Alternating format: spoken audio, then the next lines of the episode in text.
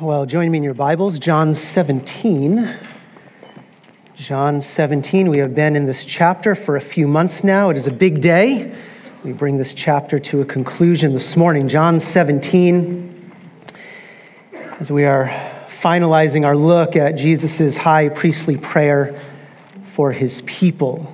Looking at verses 24 through 26, John 17 verses 24 through 26. And before I read the text, I think it is true to say that if you really want to know the heart of someone, it is by listening to their prayers. Because it is in prayer that we offer our deepest concerns to our God. It's in prayer that we say what we truly care about. And that is true for Jesus here in this prayer, especially in these last two requests as Jesus reveals his love for his people. As we will see, it is a love for us that will last into eternity. As Jesus will pray for our glorification, that we would be with him forever. And it's also a love that we experience in the here and now as Jesus will pray for our continued sanctification. Let's read these final two prayers said in our minds, start in verse 24. Father, I desire that they also, whom you have given me, be with me where I am, so that they may see my glory, which you have given me, for you loved me before the foundation of the world. Oh, righteous Father, although the world has not known you, yet I have known you. And these have known that you sent me, and I have made your name known to them, and will make it known, so that the love with which you loved me may be in them, and I in them. And with that, Jesus' high priestly prayer comes to a conclusion. I'm thankful for the many comments I've received throughout this series, comments emphasizing the hope that you have found in Jesus' prayers for you, the comfort you have said you cling to, knowing that the eternal Son, who has never denied his request by his Father, always lives to make intercession for you the assurance, the godly confidence you have experienced knowing that Christ always prays what is best for his people. And that is the application, a draw from this prayer. Is to be a hope, a comfort, a confidence. And we see that as we see the request that Jesus has offered to his Father. Amazing, staggering. Remember, request number one Jesus prays for the eternal protection of his people, for us. He prays for our eternal protection. Why do you remain faithful to your Savior? Why will you never lose your salvation? Why will Satan never reclaim you back into his kingdom? Why? Because Jesus has prayed, verse 11 Holy Father, keep them in your name. And he has prayed, verse 15, keep them from the evil one, protect their faith. Our eternal life is guarded by nothing less than the name and the power and the person of God. It's an eternal security that led into request number two that Jesus prayed for us. Request number two Jesus prays for our evangelistic mission in the world. He prays for our evangelistic mission in the world because nothing will ever separate us from the love of God. Because our faith is shielded by the power of God, Christ sends us into a world that is hostile to God. That's verse 17. Sanctify them, dedicate them in the truth to your gospel, Father. Why? Because of verse 18. As you sent me into the world, I also have sent them into the world. For what purpose? To proclaim the cross of Christ and to testify to the truth of Jesus, to call men and women to repent from their sin and find salvation through faith alone in Christ alone. That's our calling. That's this prayer. So connect the two. Christ prays for our eternal security so that we would not be taken out of the world, so that we would not circle our Christian wagons in fear. But he prays for our eternal security so that we can storm the gates of Satan in this world with the only message that saves the sinner from his sins. It led into a third request. And this request, as we saw last time, seals these first two requests. Request number three Jesus prays for our unity. Jesus prays for our unity, specifically our unity within the Trinity and our unity with one another, each being essential to the Christian life. Our unity with the Trinity sealing our eternal security. Notice verse 21 the prayer for a union with the Godhead described as this You, Father, are in me, and I in you. It's the interlocking of the Father and the Son. And then you have this most amazing statement that they, us, all believers, may be in us, interlocked within the Trinity. It's a staggering prayer. Each member of the Trinity is interlocked within themselves, and now we're brought into that relationship. He's praying for a union that is as unbreakable and as eternal as the Father is with his Son, and the Son is with his Father. Seals the permanence of our faith seals the eternality of our salvation. Just as the Son can never be separated from his Father, so too Jesus prays that we would never be separated from the Godhead. That's the prayer, sealing our faith. It's a prayer for an invisible, eternal union with God Himself that then leads into Jesus' prayer for a visible unity, a relational unity right now with one another. Notice the end of verse 21. So that this unity, invisible, now leads to visible, so that the world may believe, so that the world may see our unity. You must believe that you sent me. Verse 23 a visible unity we must strive to perfect. We must grow in and deepen unity that's attacked on all sides. That's why Jesus prays in verse 23 again that they may be perfected in unity. Grow in unity so that the world may know that you sent me and loved them even as you have loved me. And we spent our time unpacking that last time. This is a language of, of love amongst one another. Again, why? It's so that the world may see. This unity is the greatest apologetic to the truthfulness of the gospel. Our love for one another is what causes this hostile world to pause. It's hatred against Christ and us and the gospel. It's our love for one another that gives an ear to our gospel. Again, if you want to know the heart of Jesus, listen to his prayer here. His love for you is eternal. His love for his Father's glory is paramount. That's why he sends us into the world. And his grace for us is unmatched. He interlocks us within the Godhead. It is astounding. It leads to these final two prayers Jesus offers for us.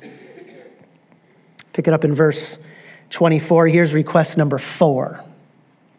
Request number four Jesus also prays for our entrance into his presence.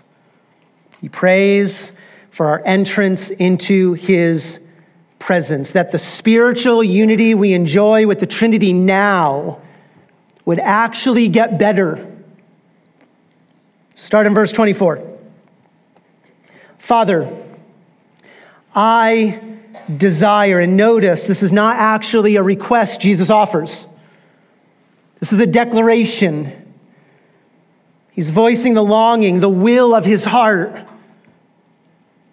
And what is Jesus' desire? Continue that they also, whom you have given me, he's praying specific for those chosen from before the foundation of the world, those whom the Spirit has given life through the proclamation of the gospel. Note here that word whom. Whom you have given me. We're going to go back to English class if you don't mind. Fourth grade English right? This is in the singular. You know what that is, right? It's just one. It's one whom. It's in the singular. And what does that matter? Well, Jesus is speaking not so much of individual believers here. No, he's speaking of one group of believers. We're all in this prayer together, one group. Which means this for the Father to answer this prayer, for the Father to answer this prayer, it is an all or nothing. It's an either or. The Father will either do this for all of his children, or he will do it for none of his children. We are one group of believers that Jesus prays for here. We're all in this prayer together. And what is Jesus' request? That every single believer would be, continue verse 24, be with me where I am. You find comfort in that? Father, finish what you started. Finish what you started from before the foundation of the world. Just as you chose your people, I now ask you, glorify them. Welcome them into your presence, into your heaven. And as we have seen throughout this prayer, Jesus is simply turning promises that he has previously made for his people, turning those promises into this prayer. He's not twisting the Father's arm to do this. These are promises made for us. Think of John 12. Jesus promised for all those who follow him as a way of life, who show the reality of their faith through loving obedience he promised this where I am, same words in John 17, where I am, there my servant will be. It's a promise, and now it's a prayer. Think of John 14, 3. Jesus promised, I will come again and receive you to myself. Why? That where I am, same words, where I am, there you may also be. In Romans 8, Paul builds upon this prayer and these promises, and he says this We will be glorified with him. It's a certainty. Why is it a certainty from Paul? It's a certainty because that's what Christ prays.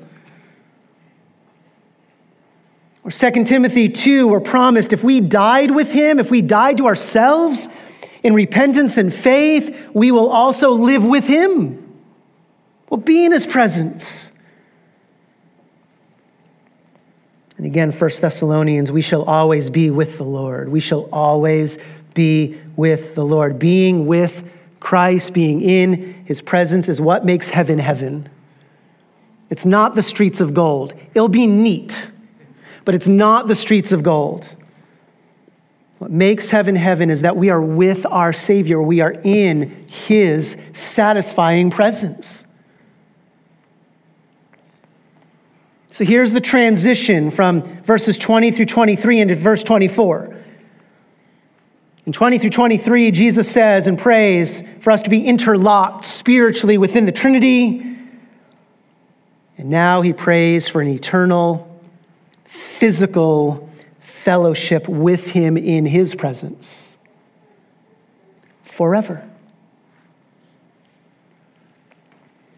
Now, note the reason. Note the reason why Jesus desires us to be with him. It is not because our presence fills Jesus with something that he lacks. It's not the reason. Now, Jesus prays for our entrance into heaven because of something we lack, because of something we need. Finish the verse. So that they may see, present tense, so that they will continually behold forever my glory. That's what's in store for us.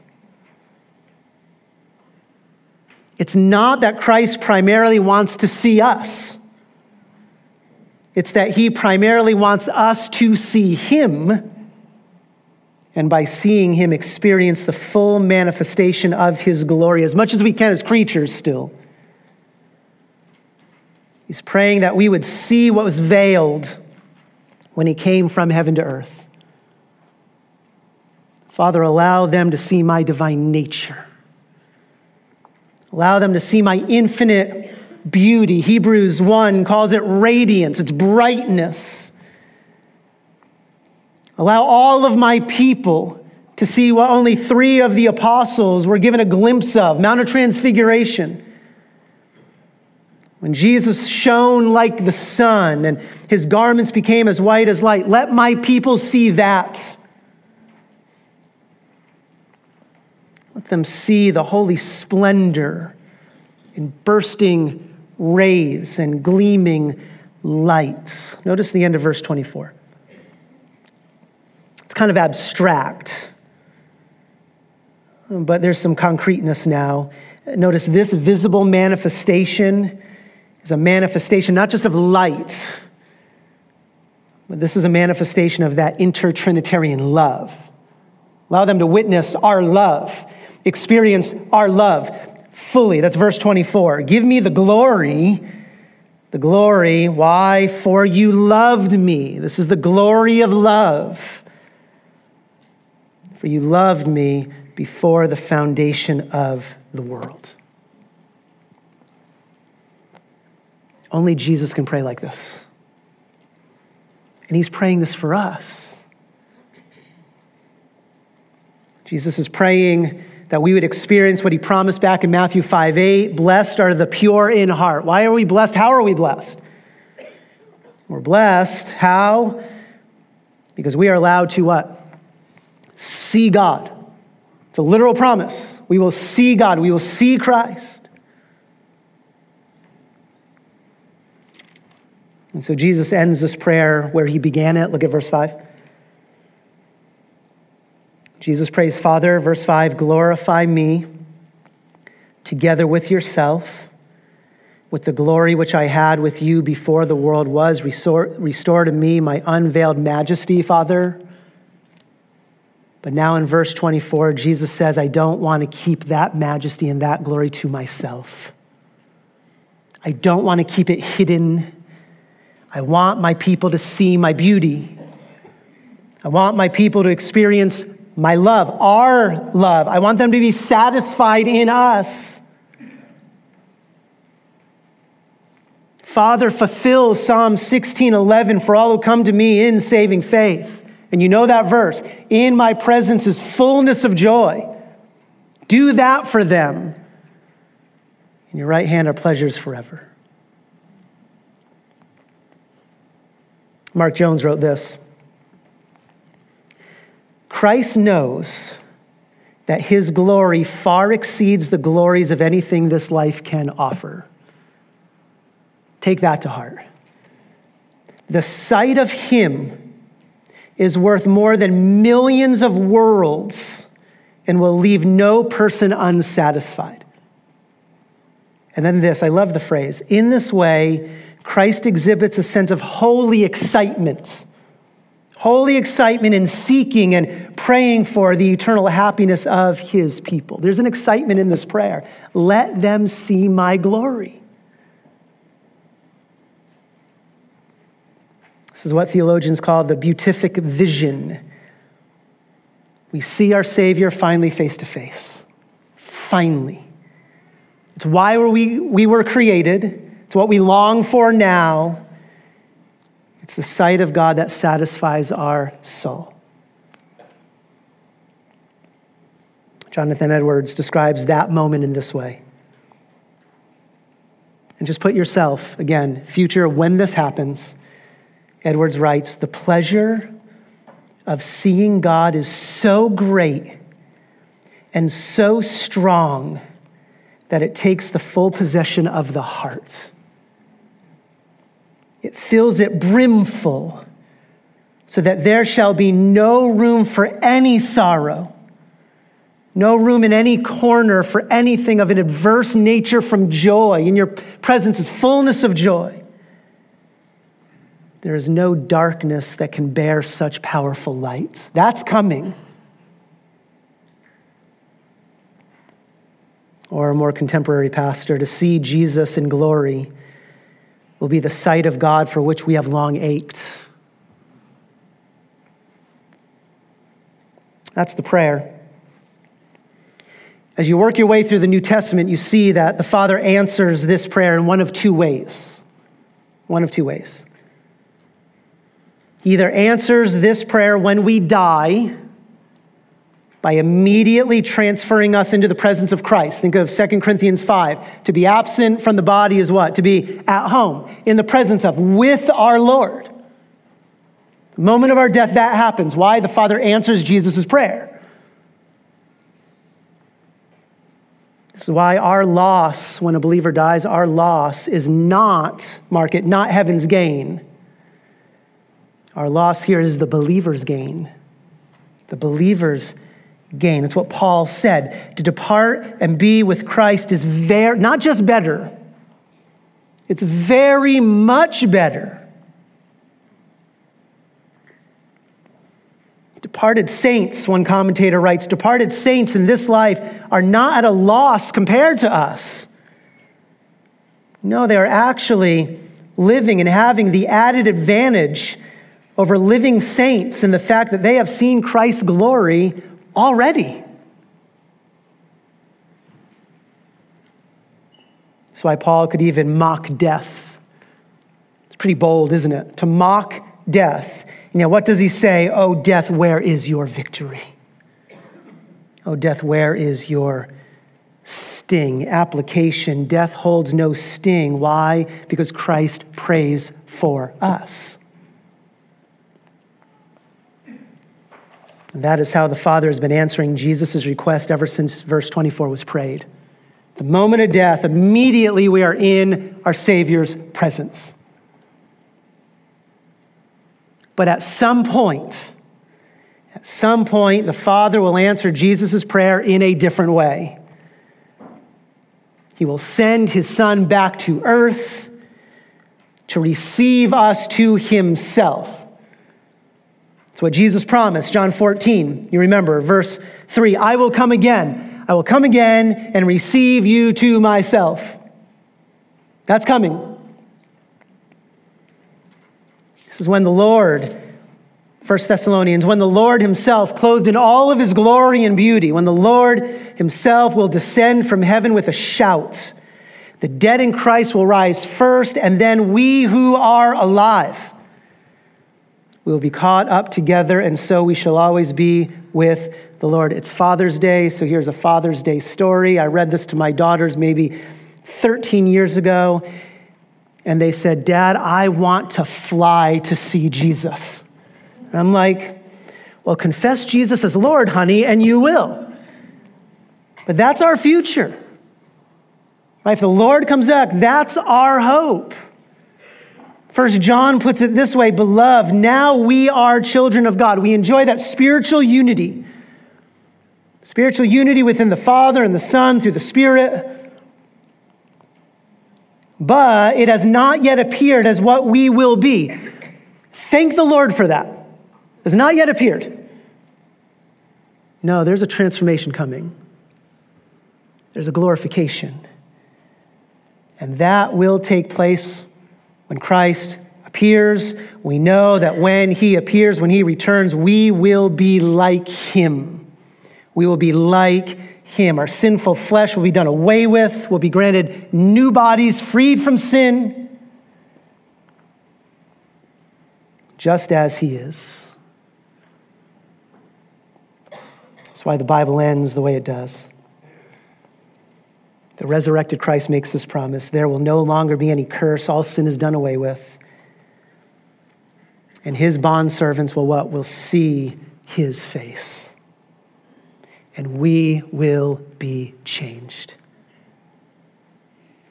The glory that no man could ever see and continue to live now becomes the soul satisfying glory we will behold forever. That is this fourth request. He's praying us into heaven. Christ is praying for our transformation, our glorification. He's praying for an eternal satisfaction, an everlasting happiness that comes from being in his presence. And it's an all or nothing. It's all believers or no believers. This is Christ's prayer for us leads into request number five. Request number five from praying for our future glory to now Jesus praying for our present sanctification. He prays for our present sanctification. Notice verse 25. O righteous Father, Jesus says, O righteous Father. It's such an important way for Jesus to begin this final request. He knows what's going to happen to him, he knows the evil coming. Even though the Father will sovereignly allow Satan, the pinnacle of unrighteousness, to attack Jesus on all sides, Jesus still affirms here his Father's righteous will through all of it. Even though sin will have its way with Jesus, very soon, Jesus accuses his Father of no wrongdoing even though the Father has predestinated all of this evil to occur. The Son is clinging to Psalm 145. The Lord is righteous in all his ways. The Lord is righteous in all his ways, even if that includes trials and heartaches and pains that he determines for us, for even for his son. Jesus is resting assured that all of this is for our good. O righteous Father. There's another connection, though, that we can make. Continue the verse here. O righteous Father, although the world, the hostile world, the world that hates Christ, hates Christ's people, hates the gospel, although the world has not known you in a saving way, not known you, I have known you, and these, the ones you've chosen, the ones I've been praying for, the ones interlocked with the Trinity, these have known that you sent me. And how do believers come to know the truth about Christ? How do believers believe, come to saving faith? Because of verse 26, I, Jesus says, I have made your name known to them. Christ takes the initiative. We believe only because Christ has opened our eyes to see him in truth. So here's the connection there is no unrighteousness in God. There is no unrighteousness in God when he chooses some unto salvation and chooses to pass over those who do not believe in judgment. He is still who? Righteous Father. There's no unrighteousness in God for electing some and making his name known only to them and not electing others. He is still righteous Father. It's exactly Paul's point in Romans 9. The Father elects. And Paul knows what the argument is going to be. Well, there must be some fault in God then. What does Paul say? What shall we say then? There is no injustice, there is no unrighteousness with God. Is there? May it never be. Even in his election, he's still a righteous father. He has mercy whom, on whom he has mercy. He has compassion on whom he has compassion. But now notice what Jesus adds in verse 26. He says, I have made your name known to them. I, have taken the initiative. I've sent my spirit to open the eyes. This is conversion. I've given them a new heart. I've filled that heart with faith to believe and repentance to turn from sin. I've taken the initiative. I've done what I said in verse 6. I have manifested your name to the men whom you gave me out of the world. You chose them. Father, I showed myself to them. I opened their eyes.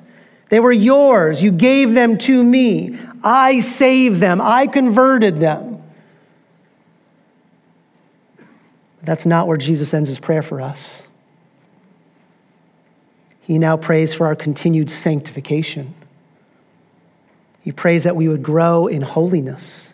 He prays that we would deepen our knowledge of God. Continue verse 26. Jesus says, I will also, future tense, I will also make it. I will make your name. I will make your glory, your gospel. I will also make it known. That's in the future. I make it known in conversion. I will make it known in sanctification. Christ is praying that his people would understand the Father more and the Son more, the Spirit, the gospel more. And Jesus' prayer here not only includes the goal, our sanctification, growing in the image of Jesus, not only includes that goal, but understand what is involved here. Christ is praying for the means of our sanctification.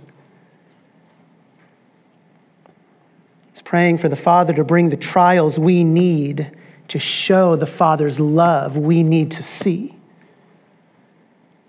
He's praying for the heartaches that will force us to rest on His sovereignty and His goodness and His wisdom, even more than we do. He's praying that when we ask the question, why God? Anyone ever ask that question? Why God? He's praying that we would be humbled in that. That we would wait for the Lord to do what only He can do. All of that is wrapped up in Jesus' prayer to reveal more of the Father to us. That's what we need. In fact, that goes back to even the perfecting of unity. And again, Jesus is simply putting into prayer what has been promised before. Psalm 119. Before I was afflicted, I went astray, but now I keep your word. It's through heartache that I have become more obedient to you. That's the prayer. Or verse 71, the psalmist can pray, It is good for me that I was afflicted. Have we gotten to that point? Thank you, Father, for my affliction. Why does the psalmist say that? It is because only then do we learn your statutes. Jesus' prayer for our sanctification is why James 1 can tell us to consider it what? All joy. Consider all joy, my brethren, when you encounter various trials. Why? Because you know that the testing of your faith is producing sanctification, endurance. Let endurance have its perfect result. You'll be perfect, mature, complete. That's sanctification. We can cling to those promises because the Father always answers his Son's requests for his people. Always. It's exactly what we see happen to the apostles. Their knowledge of the cross matured, didn't it? They grew. Their understanding of the resurrection deepened. Grasp of Christ's ascension and return, that grew, but it only grew, grew through affliction, only grew through heartache. In the same way, that is what Jesus is praying for all of us. Our faith matures, our knowledge grows, our worship deepens, our obedience progresses through the Spirit, using His Word, while also using the trials of life to open our eyes to see more of the glory of God that we need to see. And thus mold us more into the image of God we need to be. Father always answers the Son's request, but we can add there the Father doesn't always answer the Son's request as we want him to. Now, let's conclude what Jesus says. What is the most identifiable mark of the sanctified life? What is the most identifiable mark? What is the most visible evidence that you are truly growing in your knowledge of God? Is it the Bible knowledge you have accumulated over the years? Is it your discernment and right doctrine? It's how, is it how long you've been a Christian? The answer is no. Here's the answer according to Jesus the answer is love. Love. Verse 26 I want to reveal more of the Father. I want them to grow in sanctification. Here's the reason so that, so that the love with which you loved me may be in them. Love not only experienced by us from God, it's wrapped up there, but not only that kind of love, no, this is also a love that is to be shown through us. love that rules our lives, love that, love that directs our decisions, love that influences our motives, love that controls our tongues, love for one another that reflects the Father's love for Christ. That's the model, that's the goal. A love that reflects the Son's love for us, too. Notice the end of the verse, and I in them. That's the pinnacle of love that Christ lives in us through the Spirit. The most identifiable mark of a Christian's sanctification, their growth in knowing God, is a life of love. A love for your brothers and sisters in Christ that reflects the Father's love for his Son and the Son's love for us. Now we know why the trials are necessary. Turn to 1 John. 1 John 4. No doubt John is drawing off of Jesus' prayer. Notice what he writes in 1 John 4. And you will see the connection between these two passages. Verse 7, 1 John 4 7. John models this and says, Beloved, I love you Beloved, let us love one another. Why? Why? It's not just because Christ commanded us to do this, but this is what Christ prayed for us to do. Let us love one another, for love is from God. If we've been changed by God, transformed by his love, we will love. And everyone who loves is born of God. We've been regenerated by the Spirit. The Spirit brings us into this relationship of love, it overflows to others. Born of God. And we know God. Now, the flip side is also true, though. Verse 8 the one who does not love one another, does not love, does not know God. This is the most identifiable mark of our salvation. It is our love for one another. Why? For God is love. If the Spirit of God indwells us, we will model God. God is love. Again, that flip side, if our life is void of growing in a love for God's people, then the Son of love does not indwell us. Verse 9, by this the love of God was manifested in us, that God has sent his only begotten Son into the world so that we might live. Live how? A life of love through him. And this is love. Not that we loved God, but that he loved us. He loved us. His love indwells us a love by which he sent his son to be the propitiation, the sacrifice that would exhaust God's wrath. The propitiation for our sins. All of that is love. So, what's the conclusion then to all of this? Verse 11 Beloved, if God so loved us, which he did, he elected us in love he converted us in love. He forgives us in love. He prays for us in love. If God so loved us in all of those ways, we also ought to what? So love one another. If we love one another, God abides in us and his love is perfected in us. By this, by love, we know that we abide in him and he in us. We know that God has taken up residence in us by our love because he has given us his spirit. See the connection. John is drawing off of Jesus' prayer. That is the perfection of love amongst the brethren. And that's what Jesus prays for as he concludes his prayer that the love with which you loved me may be in them and I in them. It leads to the question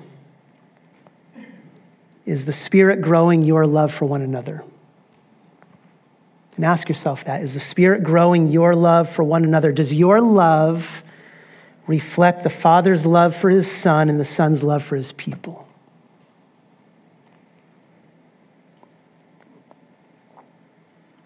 So, as we bring the chapter to a close, understand this prayer shows the heart of our Savior.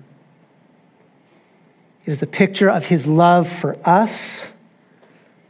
It's a love that dates back to before the foundation of the world. It's a love that will continue into eternity future. It shows that intertrinitarian love that then spills over onto us. We see here in Christ a selfless love, a selfless love that thinks of us even as the darkness of evil begins to engulf him. We see an interceding love, an interceding love that leaves no part of our Christian life for granted. He prays for our conversion, our sanctification, our glorification. We see a faith defending love. Christ will not let Satan reclaim any of his children. And we see a love that literally prays us into his presence. Hebrews 7 is true. And we can cling to this promise every day. Our Savior is able also to save forever those who draw near to God through him. Question why? Here's the answer since he always lives to make intercession for them. Father, we are thankful that our Savior lives.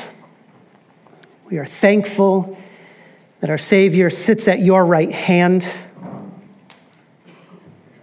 And we are thankful that he prays for us by name now.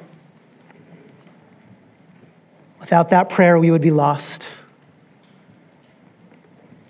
But he intercedes so that we would be indeed with you forever.